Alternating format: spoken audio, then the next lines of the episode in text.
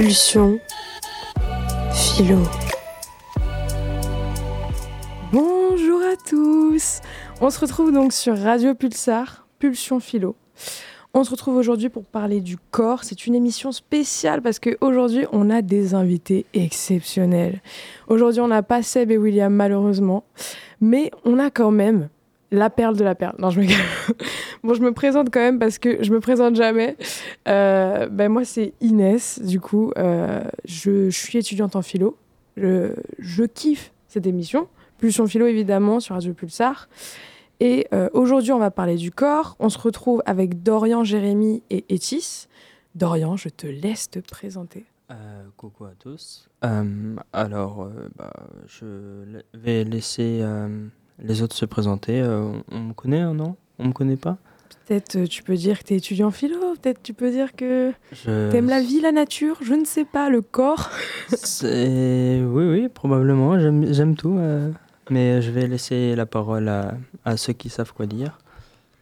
Eh ben, je suis Jérémy, je suis euh, étudiant en philosophie. je travaille à côté en tant que serveur et, puis j'adore le sport, j'adore le corps. Donc ça me fait très plaisir d'être présent avec vous. Euh, bah, du coup, bonjour tout le monde. Moi, c'est Etis et je suis étudiante en médecine. Euh, je suis aussi euh, mannequin à côté. Et puis après, bah, on kiffe la vie, on fait d'autres petites choses à côté. Et aujourd'hui, on parle du corps. Yay Et Etis, d'ailleurs, en parlant de corps, t'as pas un événement qui arrive dans pas longtemps? En effet, alors il y a un événement, c'est un défilé vivant euh, mode durable euh, qui aura lieu à la M2 Maison des étudiants le 18 mars, lundi, euh, à partir de 18h. Donc n'hésitez pas à venir nombreux, nombreuses. Et d'ailleurs, on recherche des mannequins en ce moment. Donc si vous voulez participer, n'hésitez pas à la contacter. Circumaxio, cherchez sur Internet et vous trouverez tous les contacts. Donc, pour l'émission, Aujourd'hui, on parle du corps et la question principale, c'est suis-je mon corps? Euh, c'est une question intéressante parce que euh, ça parle de l'être, ça parle du corps, ça parle de l'esprit, euh, c'est se dire, ça parle aussi d'identité. donc pour commencer, quoi de mieux que de définir ce que veut dire le corps? Le corps, selon le dico-philo, le corps signifie ce qui constitue la matérialité d'un être vivant ou d'un être humain. C'est sa dimension physique, est aussi une substance matérielle déterminer un objet matériel, en comparaison avec l'esprit, l'esprit qui est une substance immatérielle, un principe de pensée. Donc si on regarde selon la science, euh, le corps et l'esprit, c'est la même chose. Parce que euh, dans un sens, enfin, le corps et l'esprit, l'esprit et le corps, puisque euh, le cerveau nous fait penser, le cerveau fait les actions.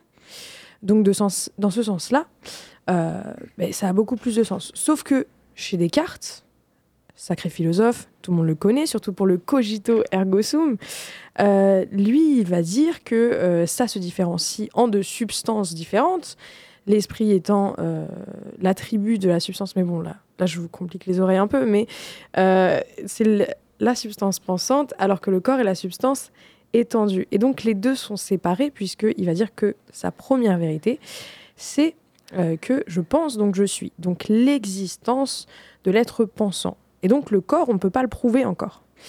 Et après, parce que là je fais juste une petite généalogie vite fait, histoire de, euh, on a Spinoza qui lui, il va dire, euh, ben, Spinoza lui, il arrive après Descartes, il enseigne Descartes.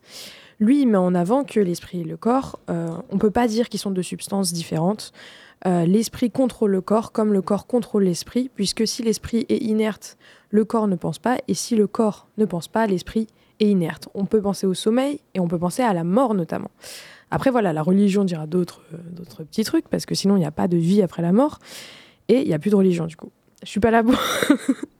Je suis pas là pour non plus euh, me mettre à dos des religieux, euh, loin de là. Mais du coup, euh, aujourd'hui, on parle du corps, et là, maintenant, on va passer à l'actu philo. Actu philo. l'actu philo. Donc aujourd'hui, je voulais parler euh, de la loi immigration. Vraiment, euh, je le dis en chantant parce que c'est un peu absurde et que euh, ça fait beaucoup de débats et que c'est pas tout le temps très fun. la loi immigration, donc, c'est un ensemble de lois qui ont été mises en avant et en tout cas comment dire ça Elles ont été envoyées en tout cas au Sénat pour qu'elles soient appliquées. Le Sénat a voté d'ailleurs il n'y a pas longtemps. Il y a plein de lois qui ont été abrogées, mais euh, quand même il y a une grosse partie qui reste, même si je crois qu'il y a 40% de la loi qui est abrogée. Donc la loi immigration, c'est quoi? D'un point de vue philosophique, c'est un gouvernement, un État, qui décide de euh, ne plus accepter, enfin en tout cas rendre beaucoup plus complexe euh, l'accès à l'identité sociale, l'identité civile. Et donc aujourd'hui, euh, le fameux argument qui est soutenu par les gens qui soutiennent la loi immigration, c'est euh, que la France n'appartient plus aux Français. Mais qu'est-ce que ça veut dire être français? Qu'est-ce que c'est que l'identité française? Et pourquoi on se met à plus accepter des corps comme ça? Pourquoi on décide de les laisser, euh, notamment sur l'accès à l'assurance? Non, je ne sais plus si c'est l'assurance ou l'assistance un truc comme ça? c'est pas bien de dire un truc comme ça quand on parle d'info et de politique, là. Je suis en train de mettre des gens à dos. Mais euh, en tout cas, euh, il y a euh, notamment l'accès voilà, aux, soins et l'accès à de l'argent, en tout cas pour aider. Quoi, j'ai oublié le mot. ça va être plus complexe pour beaucoup de gens, pour les gens qui ont un titre de séjour notamment. Normalement, ils doivent attendre six mois avant, avoir des avant d'avoir des aides sociales. Maintenant, ils vont devoir attendre jusqu'à deux ans et demi s'ils ne travaillent pas ou jusqu'à 5 ans. Donc c'est énorme. Et ça veut dire quoi? Ça veut dire qu'un pays n'accepte pas euh, d'aider des corps, et j'arrête pas de le dire encore parce que euh, c'est des corps, mais c'est aussi des êtres, comme on l'a dit, ça dépend de comment on le pense, si l'être est un esprit et un corps, ou si l'être est seulement un corps. Mais dans, tous les cas, on a des corps qui sont rejetés par un État, on a des corps qui ne correspondent pas à l'identité qu'il faut avoir, alors que les corps viennent de partout.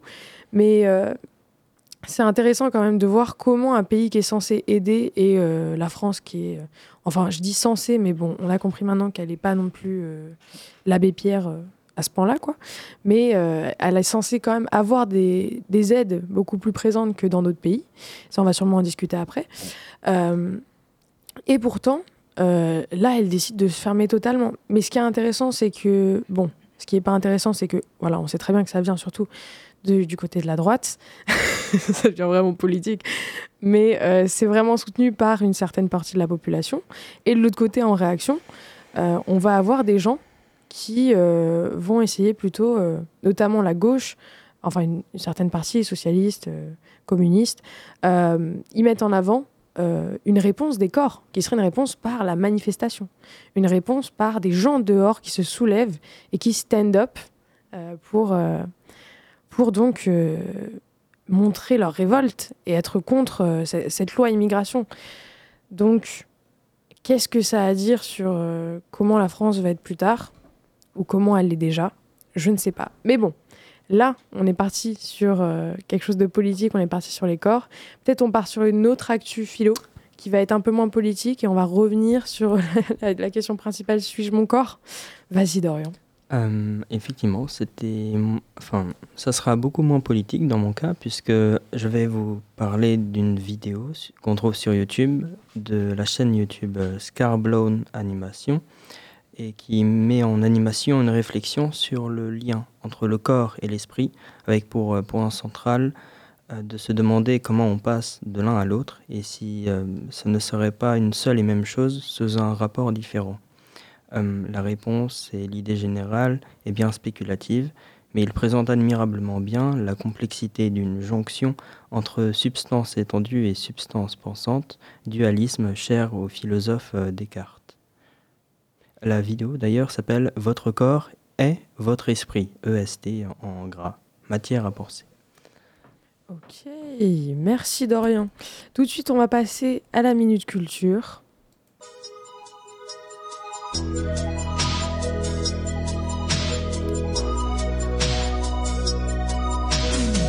La minute culture. Pour la minute culture, je vais vous demander autour de la table comment vous avez cultivé votre corps aujourd'hui? Parce que d'habitude, c'est comment cultiver son esprit. Et là, du coup, on part sur euh, des êtres corporels. Donc vas-y, Dorian, je te laisse la parole. Comment tu as cultivé ah. ton corps?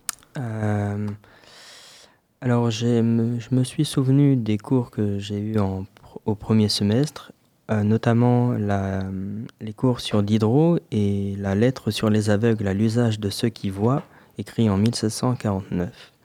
Euh, le cours portait sur un aveugle, un mathématicien né aveugle de naissance, Nicolas Sanderson, et qui, parce qu'il ne voyait pas les choses, qu'il ne voyait pas du tout, en fait, avait une conception morale et esthétique différente.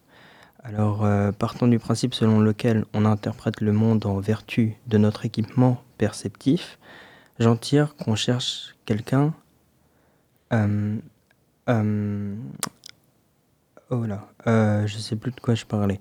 Euh, comment je développe mon corps? Eh bien, en, en me demandant comment les gens perçoivent le monde et en m'interrogeant sur la manière dont ils interprètent les faits.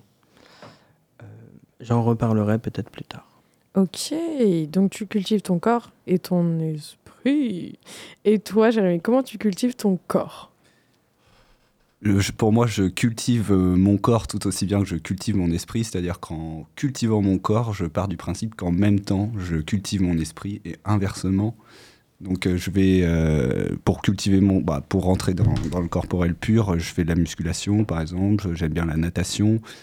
Euh, je fais attention à, enfin, je pense que ce que l'on mange aussi, enfin, notre nourriture aide, enfin, cultive notre corps également, on cultive notre corps, voilà en mangeant, en mangeant ce que notre corps nous réclame.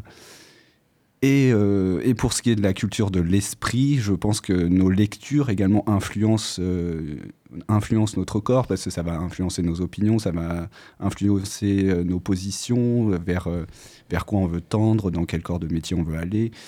Donc au final, en cultivant notre esprit, je pense qu'on cultive également notre corps. Ok, ben là, tu as parlé de livres, donc je pense que ça intéresserait tout le monde que tu nous parles peut-être de ta dernière lecture ou de quelque chose que tu as en tête ou peut-être des livres audio.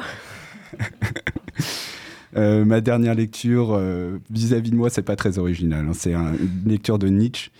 Euh, je suis un grand amateur de ce philosophe. Euh, du coup, c'était une lecture de Ecce Homo, et justement, dans Ecce Homo, Nietzsche euh, nous sensibilise euh, par rapport à la nourriture. C'est assez rare en philosophie parce qu'en général, on traite de sujets très métaphysiques, euh, de sujets euh, très profonds d'un point de vue de la pensée, alors que Nietzsche, lui, nous invite euh, tout simplement déjà à, faire attention à ce qu'on met dans notre assiette. Au climat également, il s'intéresse au climat parce que le climat va avoir un impact également sur notre physiologie. Et tout ça va contribuer à, élever notre esprit, parce que notre esprit, pour Nietzsche, si je le comprends bien, découle de notre corps. Euh, on est notre pensée et euh, c'est notre corps qui pense. Euh, la pensée est, un, est une cause accidentelle. Enfin, c'est pas une cause essentielle dans le sens où c'est pas la, la c'est pas la, la pensée qui, qui est euh, comment dire qui est autonome. C'est le corps qui nous envoie euh, des pensées en fait, qui nous envoie ses, ses volontés à travers la pensée. Voilà. De ce que je comprends de Nietzsche. hein. Attention, je suis pas un expert. le-. Le corps est, euh, est limite plus important que l'esprit? C'est ça qui est en train de se passer ou pas? Ou peut-être que je vais trop Bah, loin. en fait, c'est qu'il n'y a, pas de- y a pas de dualisme euh, corps-esprit pour Nietzsche. Donc c'est pas que le corps est plus important que l'esprit, c'est que si le corps va mal, l'esprit va mal. Ok. donc, Et, euh, et aujourd'hui, je pense qu'il y a des, des études qui corroboreraient ce qu'il ce avançait, euh, notamment des études en, euh, Psychologie? Psychologie, en neurosciences, euh, qui tendent à, à nous, nous indiquer en effet que même des états comme la dépression, ce genre de choses, bah, viennent avant tout d'un problème, euh, enfin, d'un- d'un d'un dysfonctionnement physiologique. Ok, très intéressant. Mais ça, on pourra peut-être développer ça un peu après. Et sinon, Etis, toi, comment tu as cultivé ton corps? Euh, J'aime bien le mot cultiver en vrai. Enfin, ça fait un peu comme un petit jardin. Et c'est peut-être un peu ça au final. On cultive euh, bah, son corps, euh, on en prend soin. Et donc, euh, bah, je reviens un peu sur tout ce que tout le monde a dit. Euh, ça passe par le corps, mais aussi l'esprit. Euh, bah, le sport, c'est vrai que c'est vachement quelque chose qu'on prend pour. Enfin, dans tout, dans tout ce que ce soit magazine ou bien lecture, on dit souvent que le sport, c'est la chose qu'il faut faire pour s'entretenir. Et c'est vrai que le sport, ouais, mais on parle pas souvent que le sport, c'est pas seulement se dépenser à fond la caisse, ça peut être tout simplement marcher, sortir de son lit déjà. Et ça, c'est le fait de se bouger. Et ça, on en parle bah, beaucoup en médecine que faire du sport et bouger, ce sont deux choses différentes. Et c'est tout autant entretenir son corps. Donc, euh, bah, déjà, il y a ça. Euh, Qu'est-ce que je peux dire de plus? C'est vrai qu'il y a pas mal de choses pour cultiver son corps. Bah, la lecture. Euh, je... Ouais, j'avais plein d'idées. de culture. Mais tu veux, vas-y, J'avais interagis. une petite question. Euh, vous dites qu'en médecine, vous faites une distinction entre bouger et sport. Ouais. Euh, ça veut dire quoi ça? Parce que quand on fait du sport, on se bouge, techniquement, non? Euh, J'avais eu un séminaire, alors c'était en septembre, et du coup c'était un cardiologue qui disait que souvent ça fait peur aux personnes, par exemple les personnes qui ont des problèmes cardiovasculaires, et on leur dit tout de suite, bah écoute, si tu veux par exemple être en meilleure santé, bah fais du sport. Mais la personne qui n'a jamais fait de sport, qui a déjà des problèmes, elle va pas vouloir faire de sport directement et ça peut lui faire peur. Et donc en fait, l'approche elle va être différente et donc on va dire, bah au lieu de te mettre directement à faire du sport, euh, aller à la salle ou je sais pas. euh, faire du foot, bah, tu peux tout simplement, euh, au lieu de prendre la voiture pour aller au magasin à côté, bah, tu prends 5 minutes à pied et ça déjà c'est se bouger. Ou tout simplement, je sais pas, ça peut être ouais, faire des, des petits gestes du quotidien à pied ou, euh, ou même prendre le temps de faire ces gestes que tu faisais pas spécialement, se lever de ton canapé parce qu'il y en a aussi qui ont, enfin on parle pas mais il y en a qui, qui ne bougent pas de chez eux non plus, faire des petites choses, même ouvrir la fenêtre. Et donc c'est deux choses à distinguer et, et qui peuvent faire du bien au corps. je pense. Mais Et- c'est très intéressant. Ah non. Je voulais ajouter que aussi, oui, je suis d'accord avec le fait qu'on est ce qu'on mange. Enfin, c'est vrai que hum, c'est important de prendre soin de sa santé. Bon, on n'a pas tous la chance de pouvoir manger ce qu'on veut et euh, de pouvoir euh, avoir cette chance, mais euh, c'est vrai que quand on mange euh, bah, des fruits et légumes, des choses, bah, c'est vrai que ça fait du bien à son corps. Donc c'est quelque chose dans, dans le corps, quoi. Ok. Et sinon, pour la lecture, du coup, tu disais pareil, hein, je pose la même question. Mais qu'est-ce, que, qu'est-ce qui t'a fait cultiver ton, ton jardin intérieur? Comme lecture ou comme film ou comme, je sais pas, base culturelle. Beaucoup de choses en vrai, vraiment multiples choses. Je pourrais pas penser à une seule chose. C'est vrai que hum, même avant de commencer les études de médecine, j'avais déjà cette notion que c'était important de faire des choses. Déjà, j'ai l'impression aussi que faire des choses qu'on aime, ça cultive son, donc ça cultive son intérieur et ça, enfin qu'on le veuille ou non, mais j'ai l'impression que l'intérieur, ça embellit la personne que tu es à l'extérieur. Donc ça veut dire que plus tu vas faire des choses que t'aimes, ça va se ressentir à travers. Et donc j'avais déjà cette impression. Et euh, quand j'ai commencé les études de médecine, je me suis dit, c'est vrai, il parle beaucoup de, de ce fait de se bouger, de bien se nourrir. Et c'est des choses toutes bêtes, en fait, qui peuvent nous entretenir. Donc voilà, je pense que et des, enfin, des lectures, euh, Internet aussi, en vrai, ça aide euh, plus ou moins, en fonction de ce qu'on regarde. C'est intéressant ta prise de position sur ça parce que euh, de base, quand j'ai dit comment cultiver, ton- comment tu cultives ton corps, la réponse était plutôt, enfin, les premières réponses étaient plutôt, ben, je fais du sport, je fais ça, je fais ça. Et toi, tu l'as fait plutôt dans un côté spirituel, dans un côté de bien-être. Tu as déjà euh, mis ça en fonction du plaisir. C'est peut-être quelque chose qu'on peut penser aussi, la relation au plaisir, la relation, parce que le corps, au final, il, se sent à l'aise, il se sent bien. On peut parler de méditation, on peut parler de sport, on peut parler de toutes les petites, euh, la petite chimie à l'intérieur de notre cerveau qui nous met de la dopamine et des trucs comme ça. Mais euh, sinon, euh, ben, je vais faire ma petite, euh, ma petite culture en fait. Qu'est-ce que comment j'ai cultivé mon corps aujourd'hui? Non, euh, cette semaine plutôt. Je voulais parler d'un film parce que j'ai pas fait masse de sport du coup. Faut bien que je trouve autre chose à dire. Mais il y a un film qui est sorti il y a pas longtemps, qui est sorti l'année dernière pour les Américains, mais en France qui est sorti il y a pas longtemps, qui s'appelle Pauvre créature de Yorgos Lantimos. Euh, et euh, c'est un film qui est tiré d'un livre euh, d'une jeune femme. Et ce film, en gros, c'est un peu Frankenstein avec une meuf, si on peut le réduire à ça. Mais ce qui est intéressant, c'est que on trouve toute une, tout un voyage à travers un nouveau regard, un regard euh, d'existence, en fait. Une personne qui apprend petit à petit à vivre. Et du coup, elle ressent les choses de manière différente. Et d'un coup, elle découvre un corps en même temps qu'elle découvre un esprit. Et en même temps qu'elle découvre un monde. Donc, c'est plein de choses qui, qui, euh, qui sont hyper bien transmises à l'écran. Euh, notamment quand, euh, à un moment donné, euh, elle trouve, enfin, elle rencontre la misère et que euh, le ciel est rouge et que ça part en cacahuète totale. Mais euh, c'est vrai que du coup, comme on a parlé de plaisir, on, peut aussi parler de sensation, parce qu'en philosophie, ce qui est beaucoup amené, c'est que le corps, à la différence de l'esprit, ben, lui, il a des sensations, il n'a pas des sentiments. Enfin, ça, je crois que c'est un peu, c'est un peu Kant. Mais euh, voilà, je pense que là, on peut terminer pour la, pour la, on peut terminer sur ça pour la minute culture. Là, on va passer à la première musique, Alexis de Luigi, qui parle très bien de comment on pense, euh, comment on pense un corps. Et euh, c'est très intéressant parce que ça parle aussi de la norme des corps, quelque chose qui euh, qu'on va traiter à la suite. Donc évidemment, Alexis, on le met à chaque, à chaque émission maintenant. Et ça fait toujours plaisir. Et euh, ça venait de son dernier album. Je vous laisse apprécier. Hein.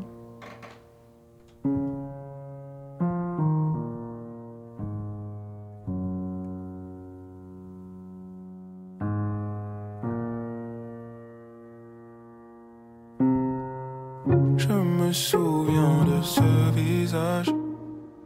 D'enfant à l'esprit si sauvage, un voyageur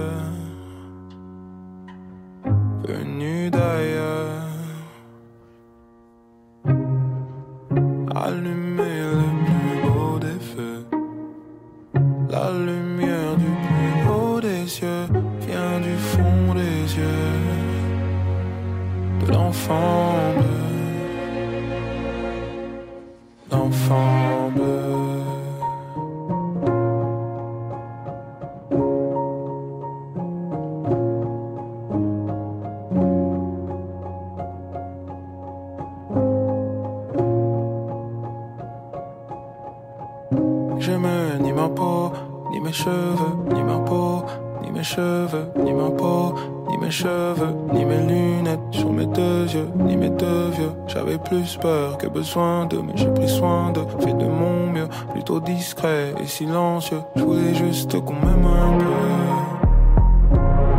Que les filles me regardent comme elles regardent mon meilleur pote, la star du lycée. Un tout qui met des pots de pêche et des durags, des diamants sur les lobes. Je voulais juste qu'on m'aime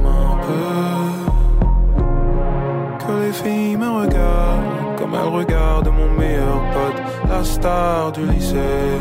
Un tout bab qui met des pots de pêche et des duracs, des diamants sur les lobes, comme tous les rappeurs de l'époque.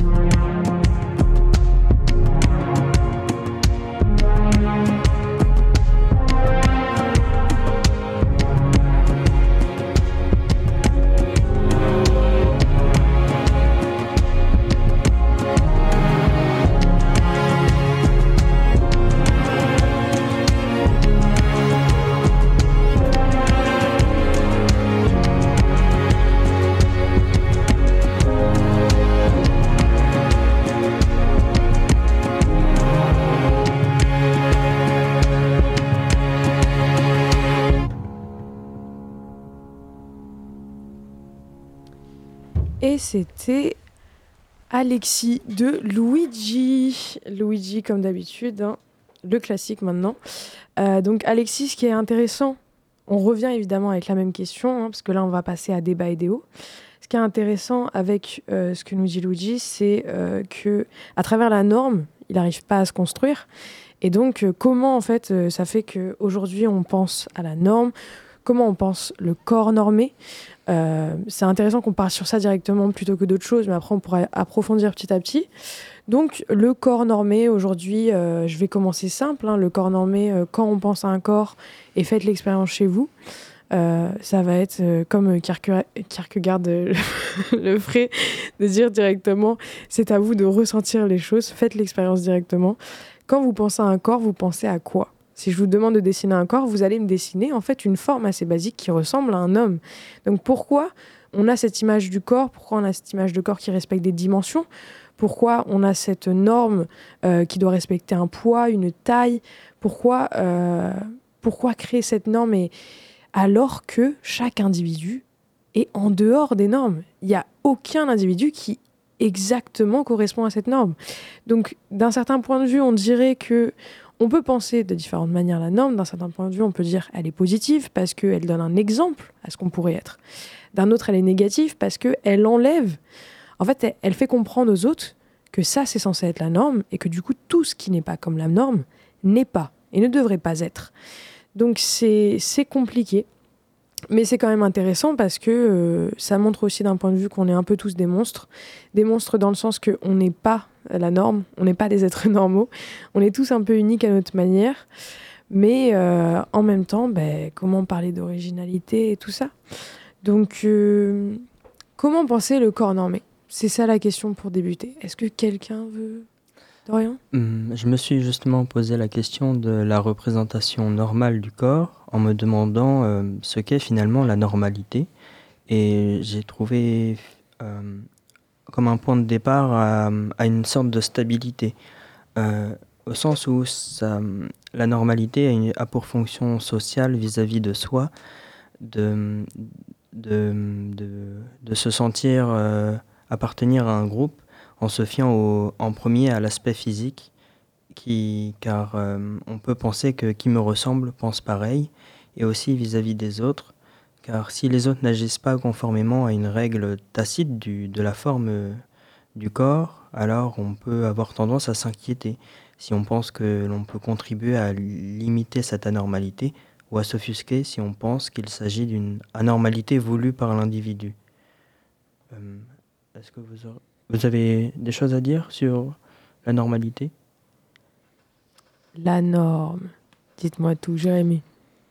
Moi, je voulais juste. euh, Enfin, je trouve qu'on voit souvent, euh, on perçoit souvent la norme comme quelque chose de négatif, alors que finalement, dans une société, toute société est constituée par des normes. Donc, même quand on veut renverser une norme, bah, finalement, on, la renverse pour en mettre une autre derrière. Sinon, c'est le, bah, bah, sinon il n'y a rien. Donc, il y a forcément une norme qui vient remplacer une autre norme.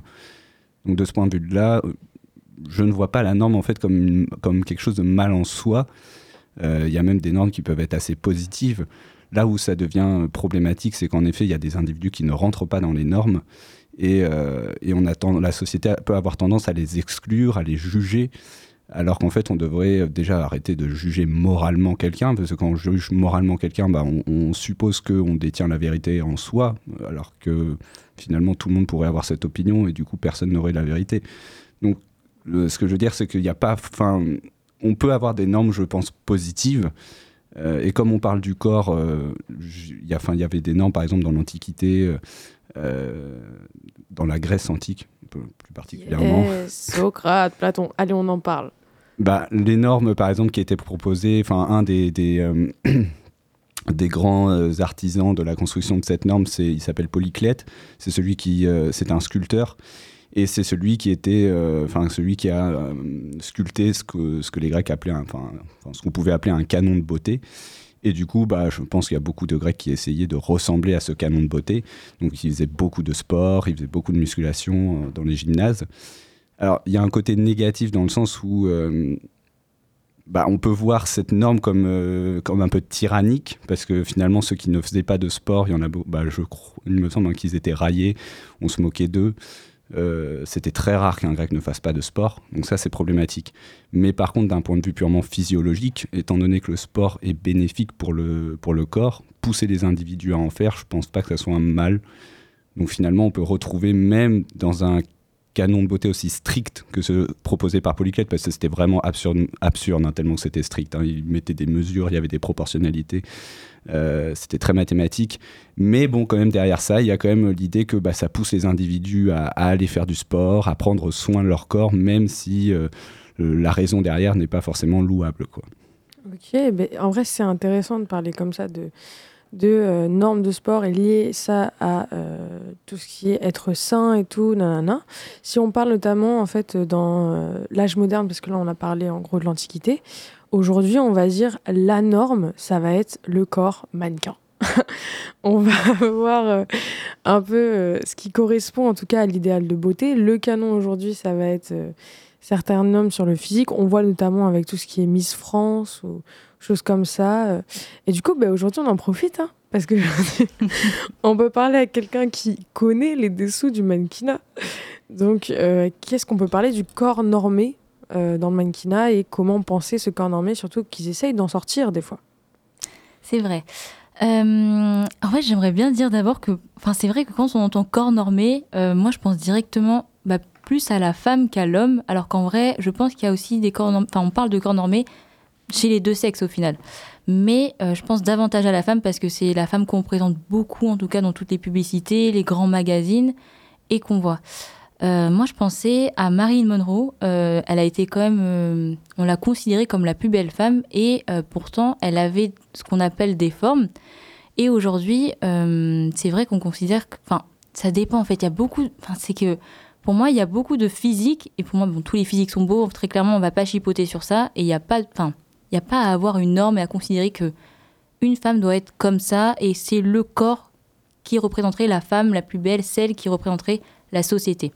Mais euh, aujourd'hui, la femme que l'on considère euh, bah, en général euh, la plus belle, on va dire, le corps comme la norme, ce serait la femme mannequin, donc celle qui serait plus ou moins mince. Mais il y a de notre côté, comme on peut le voir par exemple, notamment énormément dans les clips de rap, ce sera la femme avec les hanches bien définies, un derrière bah, assez bombé ou des choses comme ça.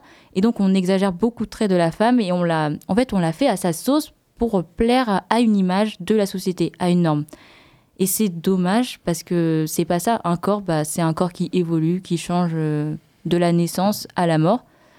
Et euh, c'est vrai que dans le mannequinat, euh, de ce que j'ai vu, il y a pas mal de différences. Enfin, vraiment, toute personne, de toute couleur, parce que le corps, ça fait référence à la couleur, mais aux formes. C'est un ensemble de choses, le corps, en, plus de l'esprit. Et donc, bah, il y a vraiment tout type de personnes. Mais c'est vrai qu'on recherche quand même la même morphologie en général. on on va pas euh, prendre euh, une morphologie plus haute ou plus basse. Il y a quand même un certain standard, mais ça n'empêche pas qu'aujourd'hui, il ait beaucoup. Euh, enfin, on essaye de faire des évolutions et donc il y a des marques qui se créent plus pour des plus size ou des sizes en dessous. Mais voilà, ce que j'ai à dire globalement. Donc vraiment, pour moi, tous les corps sont, sont normaux, mais normaux. Voilà. Déjà, le mot normaux, ça, ça, ça, crée une norme, alors que non, il n'y a, pas de norme dans le corps et c'est pas normal de, définir un corps comme la norme. Mais c'est intéressant ce que tu dis parce que euh, de ce que tu as dit au début, ça prouve que il euh, n'y a pas. Enfin, j'ai dit le mannequinat. Voilà. Euh, avant, c'était là, c'était à Athènes. Maintenant, c'est le mannequinat. J'ai grave déduit le truc en deux-deux, mais il n'y a pas que ça. Ce que tu as dit, c'est qu'il y a des normes en fonction d'un groupe social. Ça se construit en fonction d'un système. Donc, comme tu as dit, dans le rap, il va avoir une certaine norme de, du corps de la femme. En même temps que à la télé, on va aussi avoir une certaine norme du corps de l'homme bien musclé, euh, tatati tatata, quoi, vraiment des trucs comme ça. Donc, euh, c'est intéressant de prouver qu'une norme, euh, ben, déjà, par sa définition même, elle est sociale, parce qu'elle a besoin d'un groupe d'individus pour créer une espèce d'unicité. Le problème avec le cas de la femme, notamment, c'est que euh, on décide à sa place en fait. C'est vraiment le côté de. Euh, mais après, c'est aussi l'identité sociale et c'est ça aujourd'hui qui change. Enfin là, je je dévie un peu et je vais essayer de revenir, mais je, je, dévie deux secondes. c'est un peu un truc qui est intéressant parce que c'est là que, euh, on va dire que les monstres reprennent du pouvoir. Le monstre, du coup, évidemment, la même chose. Hein, je suis pas en train de dire que je suis un monstre. Je le dis ouvertement. Tout le monde est un monstre, tu vois. Mais euh, c'est intéressant quand on se dit euh, l'identité n'est plus seulement sociale, c'est plus les gens qui me disent mon identité, c'est moi qui la décide.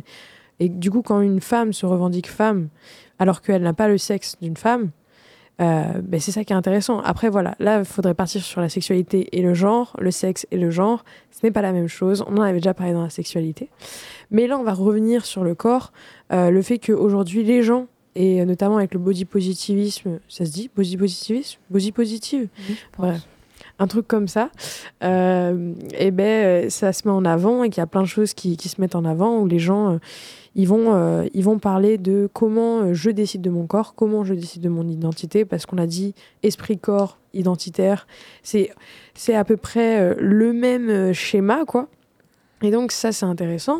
Euh, la manière dont on essaye de revendiquer nos corps. Et notamment, comme j'avais dit tout à l'heure, par la révolte, ça va être une manière euh, d'aller dehors dans la rue, dans manifester, c'est manifester en tant que corps. Donc euh, c'est intéressant comment on essaie de revenir en tant que corps aujourd'hui, et sous différentes manières. sinon, on pourrait penser aussi on pourrait penser donc, tout à l'heure, on a parlé de l'esprit et du corps. On a parlé aussi de la question suis-je mon corps? Donc, euh, ce qu'on a, ce qu'on a dit tout à l'heure, c'était par rapport à ce que je mange, mais c'est aussi par rapport. On peut aussi parler d'une manière morale. Est-ce que je suis toutes mes actions? Est-ce que je suis tout ce que je fais? Est-ce que je suis. Euh, enfin, c'est, pour ça que là, j'ai parlé d'identité, parce qu'il y a un peu de ça au final. On se décrit aujourd'hui comme ça. Je suis, euh, je suis un corps qui agit, je suis un corps qui fait cela. Donc, comment. Ben, en vrai, si je vous pose la question, est-ce que je suis mon corps dans toutes ces situations? Est-ce qu'il y a est-ce qu'il y a des moments où ça, où ça change? Est-ce qu'il y a des moments où... Euh, comment, euh, comment décider? Suis-je mon corps? Euh, Je pense que oui. Je pense qu'on est fondamentalement notre corps. Parce qu'encore une fois, je pense que l'esprit dérive de notre corps. Donc, premièrement, je pense qu'on est un corps. Euh, ensuite, on a une conscience qui se développe, qui est en partie déterminée par notre corps, qui est aussi déterminée par la société. J'aime bien cette idée de, Foucault qui disait que, que finalement la société, le pouvoir passait par la conscience pour ensuite avoir un impact sur notre corps, mais c'est bien pour avoir un impact sur ce qui nous constitue réellement. Enfin, euh, on est tout autant esprit qu'au corps, mais, mais euh, ce qui nous constitue quand même de façon matérielle, c'est-à-dire notre corps.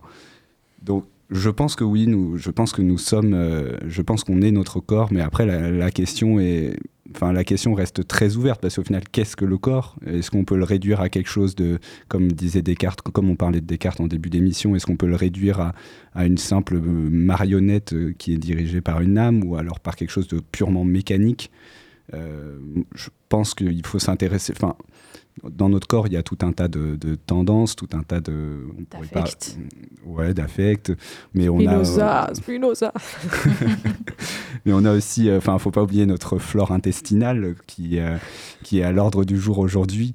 Euh, le microbiote qui, aujourd'hui, enfin, les études tendent. Enfin, c'est des esquisses pour l'instant et puis je ne maîtrise pas très bien le domaine, mais, mais visiblement, le microbiote a un impact sur nos pensées également. Bah déjà parce qu'il est en relation directe avec notre cerveau le microbiote communique, enfin notre, il est situé dans le côlon et dans l'estomac, et l'estomac, qu'on appelle le deuxième cerveau, communique constamment avec le corps. Euh, enfin avec l'intestin, pardon. Du coup, ce que tu veux dire, c'est que ce qu'on mange, c'est directement lié au cerveau? C'est ça que tu veux dire? Aussi, tout à fait. Bah, on le voit, on, a, on peut avoir des sauts d'humeur en fonction de ce qu'on mange. Quand on mange trop sucré, par exemple, euh, je pense que euh, quand on mange trop sucré, ça va provoquer des états euh, qu'on va ressentir directement psychiquement. On va être fatigué, on va, on va pas avoir envie de, de, faire des activités intellectuelles ou ce genre de choses. Donc je pense qu'il faut, enfin, être à l'écoute de son corps, c'est fondamental pour moi, parce que notre corps nous dit en, grande partie ce qu'on est quelque part. Même si ça même si ça se réduit pas au corps. Hein. Je suis pas en train de dire qu'on n'est qu'un corps, mais euh, mais c'est important. Mais c'est vrai que c'est intéressant, notamment sur le fait que du coup, si euh, notre corps nous guide, ça voudrait dire que en fait, c'est comme si on pourrait penser notamment le corps, notamment le cerveau, comme un muscle. Hein, Dorian? On pourrait penser le cerveau comme un muscle et euh, comment si si je me considère corps, ça va être toute forme de pensée différente. Ça veut dire que quand je pense, je pense corps. Tu vois, ça va être euh, des choses que je, des choses qui diffèrent. Le fait de penser par le cerveau, ça serait que le cerveau soit un muscle en fait, qu'on le prend comme tel.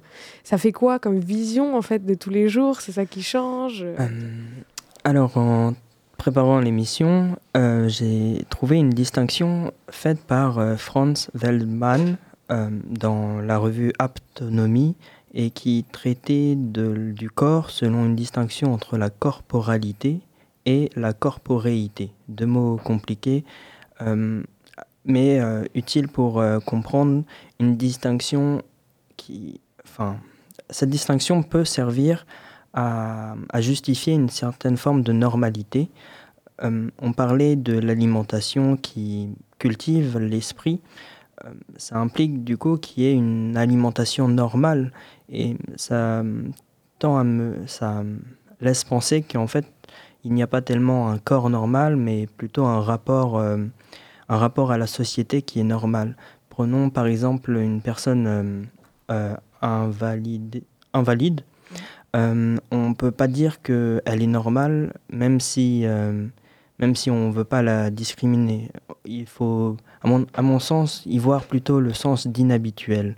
Car selon un philosophe, Amartya Sen, qui théorise le concept de capacité, on ne peut pas laisser la liberté ou la responsabilité de notre anatomie à l'individu, puisque la corporéité, qui désigne euh, l'ensemble anatomique et fonctionnel avec lequel on est et, euh, duquel on dépend, euh, pour le coup, là, on ne peut pas dire que c'est normal de le laisser faire sans euh, que la société s'adapte. Au contraire, il y a la corporalité qui là est plutôt le, la matière qu'on peut moduler un peu à sa guise, plus ou moins la génétique, enfin plus ou moins selon nos, nos rapports euh, socio-économique, voilà, mais qui désigne plus la, la psyché, en fait. C'est très flou ce que tu viens de me dire là. J'avoue que tu as utilisé des termes qu'on ne peut pas tous comprendre.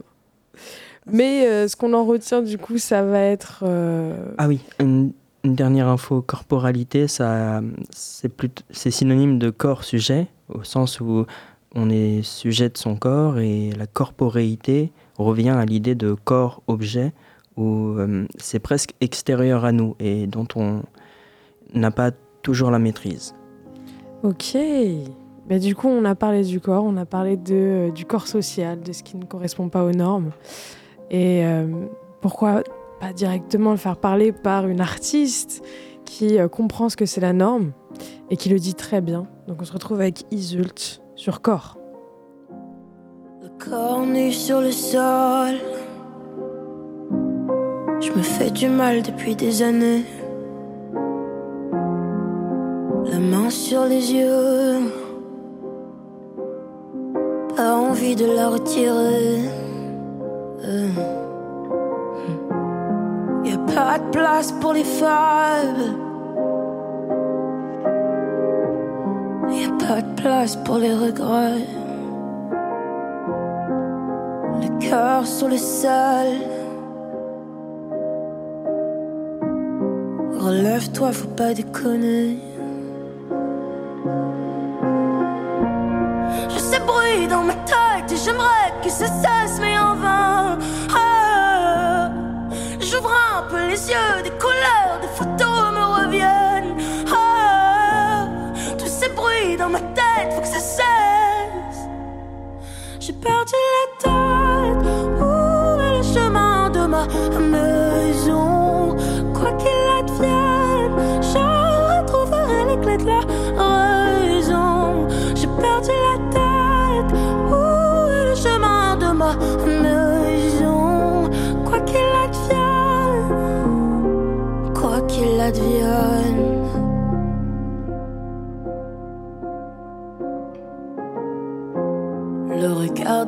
j'en ai que faire.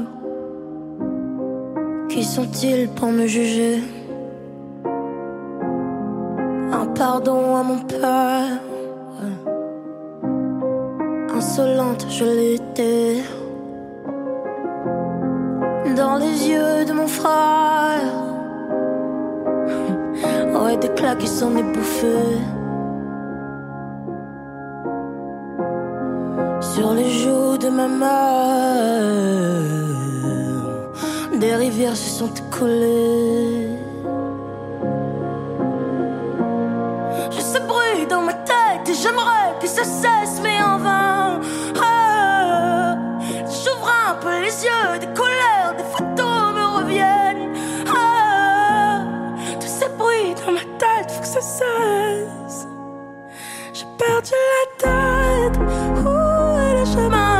你。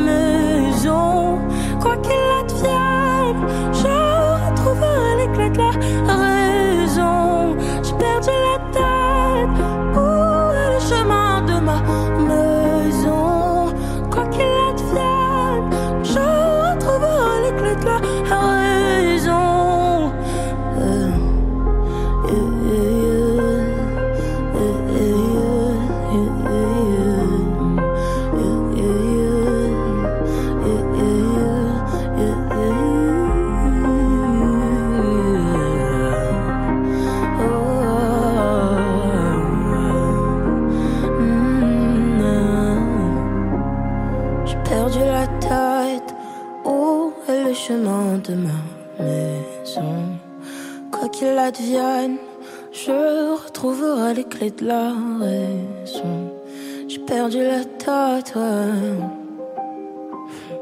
Hmm. Quoi qu'il advienne, je retrouverai les clés de la raison.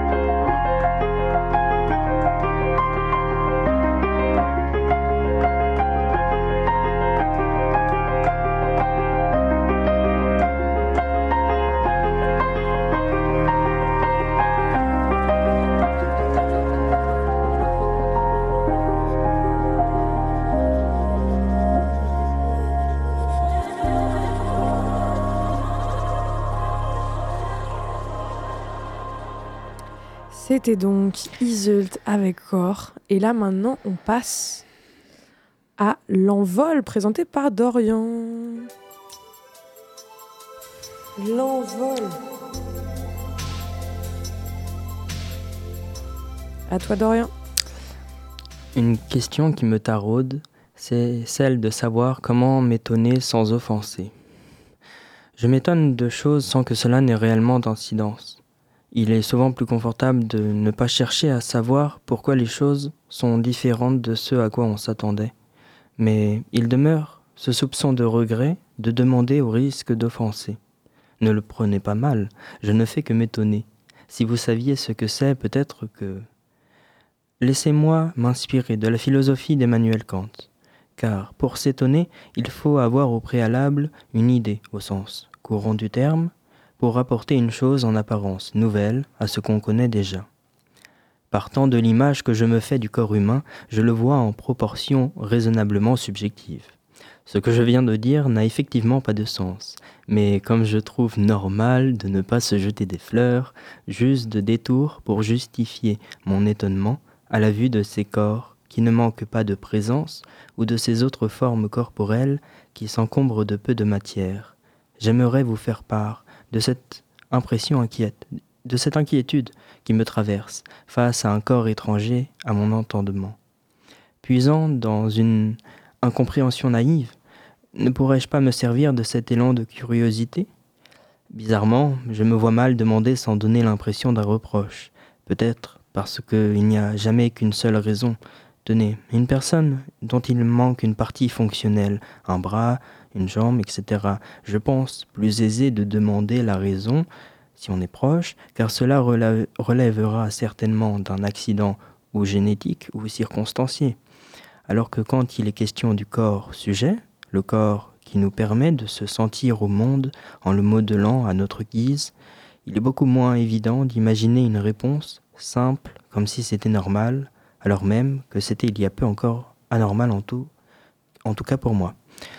Alors, la question plus élaborée, c'est comment savoir si la matière corporelle n'est pas subie en raison de circonstances, telles que temporelles ou financières, et à quoi s'ajouterait une différence génétique désavantageuse par rapport à l'idée que je me fais d'un corps, ou si au contraire, le corps humain fonctionne sainement malgré une variation d'apparence.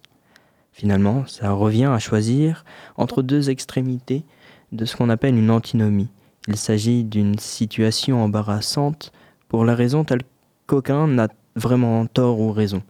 En l'occurrence, imaginez devoir se décider entre l'idée selon laquelle tous les corps sont normaux et l'idée selon laquelle il y aurait des critères corporels d'où l'on pourrait formuler une forme humaine normale. D'un côté se trouve une sorte de dérive relativiste qui aurait pour effet de potentiellement négliger une consultation ou un accompagnement médical. Et d'un autre côté se trouve euh, une sorte de dérive absolutiste qui aurait pour effet d'exclure une forme corporelle sans reconnaître qu'il puisse y avoir diverses manières de bien se porter. Euh, eh bien, de décisions tranchées, il n'y en a certainement pas, mais cela implique de douter continuellement, d'avoir tout vu. Or, n'est-ce pas merveilleux de pouvoir s'étonner? J'aurais peut-être, vous qui m'écoutez aussi, des raisons de croire désormais qu'une forme qui m'étonne aura toujours diverses raisons de ne pas être similaire à ce que j'estimais jusqu'ici normal. J'espère que cela vous aura intéressé et que vous aurez pu en tirer quelques méthodes de vie pratique. Merci Dorian pour cet envol. On passe tout de suite à la recette philo. La recette philo. Alors dans cette recette philo, on se pose la question, comment du coup, on a parlé du corps normé tout à l'heure, comment penser notre corps, comment repenser la norme peut-être? Et ça peut-être par un corps sain et euh, par notre propre définition. On peut parler notamment de la philosophie, euh, de, la, de la médecine, qui n'est pas la philosophie du coup. Et donc, Etis, qu'est-ce que tu as à dire sur euh, cette nouvelle pensée du corps normé et du corps sain? Alors, j'aimerais bien commencer par euh, citer la définition de l'OMS, l'Organisation mondiale de la santé. Donc c'est un D'après eux, la santé, c'est un état de complet bien-être physique, mental et social, et qui ne consiste pas seulement en une absence de maladie ou d'infirmité. D'infirmité, pardon. Et donc, ça, pour moi, ça résume globalement ce qu'est un corps. un corps n'est au-delà d'être, par exemple, donc en médecine, on, définira souvent un corps malade, et on, à contrario, un corps non malade. Et non, en fait, c'est plus que ça. Euh, une personne, c'est tout ce qu'elle est à la fois, ses expériences de vie, tout ça. Et donc c'est pour ça qu'on dit que ce n'est pas seulement euh, quelqu'un qui pourrait avoir un quelconque handicap, mais qui, euh, qui pourrait avoir quelque chose de social, de moral. Et donc c'est une personne, c'est ça en fait. Un corps, c'est un corps social, c'est un corps dans, dans l'esprit. Donc un corps, ça, ça rassemble tout ça. C'est comme une enveloppe qui contient tout ce qu'on est. Plus ou moins, c'est ce que j'aimerais plutôt dire. Ok, et toi du coup, comment tu, euh, tu penses ton corps? Comment tu, comment tu euh, recrées la norme Comment tu le rends sain? Euh, en comparaison avec ce qu'on va t'infliger, qu'on va te dire ton corps est malade. Je ne sais pas, ça peut passer par l'amour de soi, par le jardin, par le sport, par plein d'autres habitudes. Ouais, eh bien, au-delà enfin, du sport, de l'alimentation, bah, c'est important d'avoir des pensées positives, je pense, de, de soi-même, de se dire, bah, écoute, mon corps, il est cool. Et de se regarder dans ce miroir, il est en mode, bah, ok, j'accepte mon corps, bah, je suis comme ça et euh, bah, c'est tout. Enfin, genre, je suis né comme ça, je suis comme ça actuellement. Et ça me plaît et apprendre à s'aimer, en fait. Je pense que c'est apprendre à s'aimer avant tout euh, pour aimer son corps et être son corps. Et c'est ça, le corps, au final, c'est euh, ce qu'on est. et, bah, je trouve très intéressant ce qu'a dit Etis. je nuancerai ce ce qu'elle a dit sur les pensées positives. Euh, ce serait beau qu'on puisse s'aimer euh, spontanément, mais il se trouve que, bon, je vais m'avancer sur le domaine de la psychiatrie, mais lorsqu'une personne euh, ne s'aime vraiment pas, elle établit ce qu'on appelle une, enfin, qu'elle s'aime pas, il y a des raisons, mettons peut-être par rapport au monde extérieur ou par rapport à soi, mais généralement, quand on ne peut pas avoir une emprise sur le monde extérieur, on développe parfois ce qu'on appelle une mauvaise conscience. Euh, à défaut d'agir sur la matière qui nous entoure, la volonté réprimée s'imprègne sur le corps dont on est sujet, le corps sujet. Et ceci dans le but d'évacuer un excès de puissance sur le peu dont on est maître, à savoir sur notre corps. Et euh, oui, sur la matière, c'est nous. Et la question que je me pose du coup, c'est de savoir comment détourner cette présence physique vers autre chose que son propre corps. Et je trouve que l'activité physique, et même bouger, d'ailleurs je trouvais ça aussi très pertinent de, de trouver une jonction entre euh, euh, l'inactivité et la pratique sportive comme on l'entend avec euh, le fait de bouger. Et en faisant du sport, vous apparaît très normal, selon l'idée que je me fais d'un corps. Pourtant, il y a bien des corps sportifs qui ne répondent pas aux critères habituels du sportif ou de la sportive. C'est en ce sens que la normalité est un point de départ pour s'étonner de la différence des corps et non, point le, et non pas le point final pour socialiser avec la diversité des individus. Ok, et du coup, sinon, toi, Jérémy, comment tu. Euh, au final, on parle de recettes philo, comment tu penserais le corps et comment mieux penser le corps? Je voulais rebondir sur euh, le fait de s'aimer et d'apprendre à aimer son corps. Euh, en effet, je pense que c'est la clé. Euh, après, c'est compliqué parce que si on, est quand même régi par, euh, certaines normes, on a, on a, des canons de beauté qui sont proposés notamment par la société. et donc, si, si on ne répond pas aux critères qu'on nous impose, c'est peut-être ça qui nous conduit en fait à ne pas nous aimer. Euh, je pense par exemple que quelqu'un qui vivrait hors société, euh, tout seul sur une, île déserte, il n'aurait pas de raison de pas aimer son corps. Enfin, il y aurait personne qui serait là pour lui dire ton corps est pas bien, est moche ou autre. Donc je ne pense pas que lui, euh, je pense qu'il s'aimerait en fait. Et je pense que si on ne s'aime pas, c'est aussi parce que on, essaye trop de se conformer. mais malgré tout, je vais quand même nuancer ce propos. c'est aussi en se conformant dans ce cas-là qu'on peut apprendre à s'aimer. Euh, enfin, ça peut aussi être, euh, être le cas. Tu voulais... Oui, je voulais dire du coup, euh, c'est vrai que la société nous impose plus ou moins des normes de corps et donc c'est à nous de d'aller chercher nos informations qui nous permettront de nous aimer sur notre propre corps. Donc un max d'informations sur le body positive au final.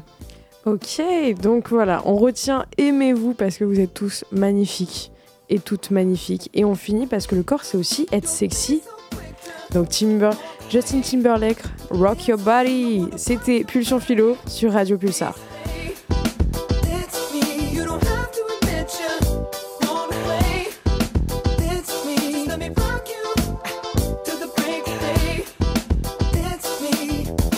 time, but I don't mind. Just wanna rock your girl. I'll have whatever you have. Come on, let's give it a whirl.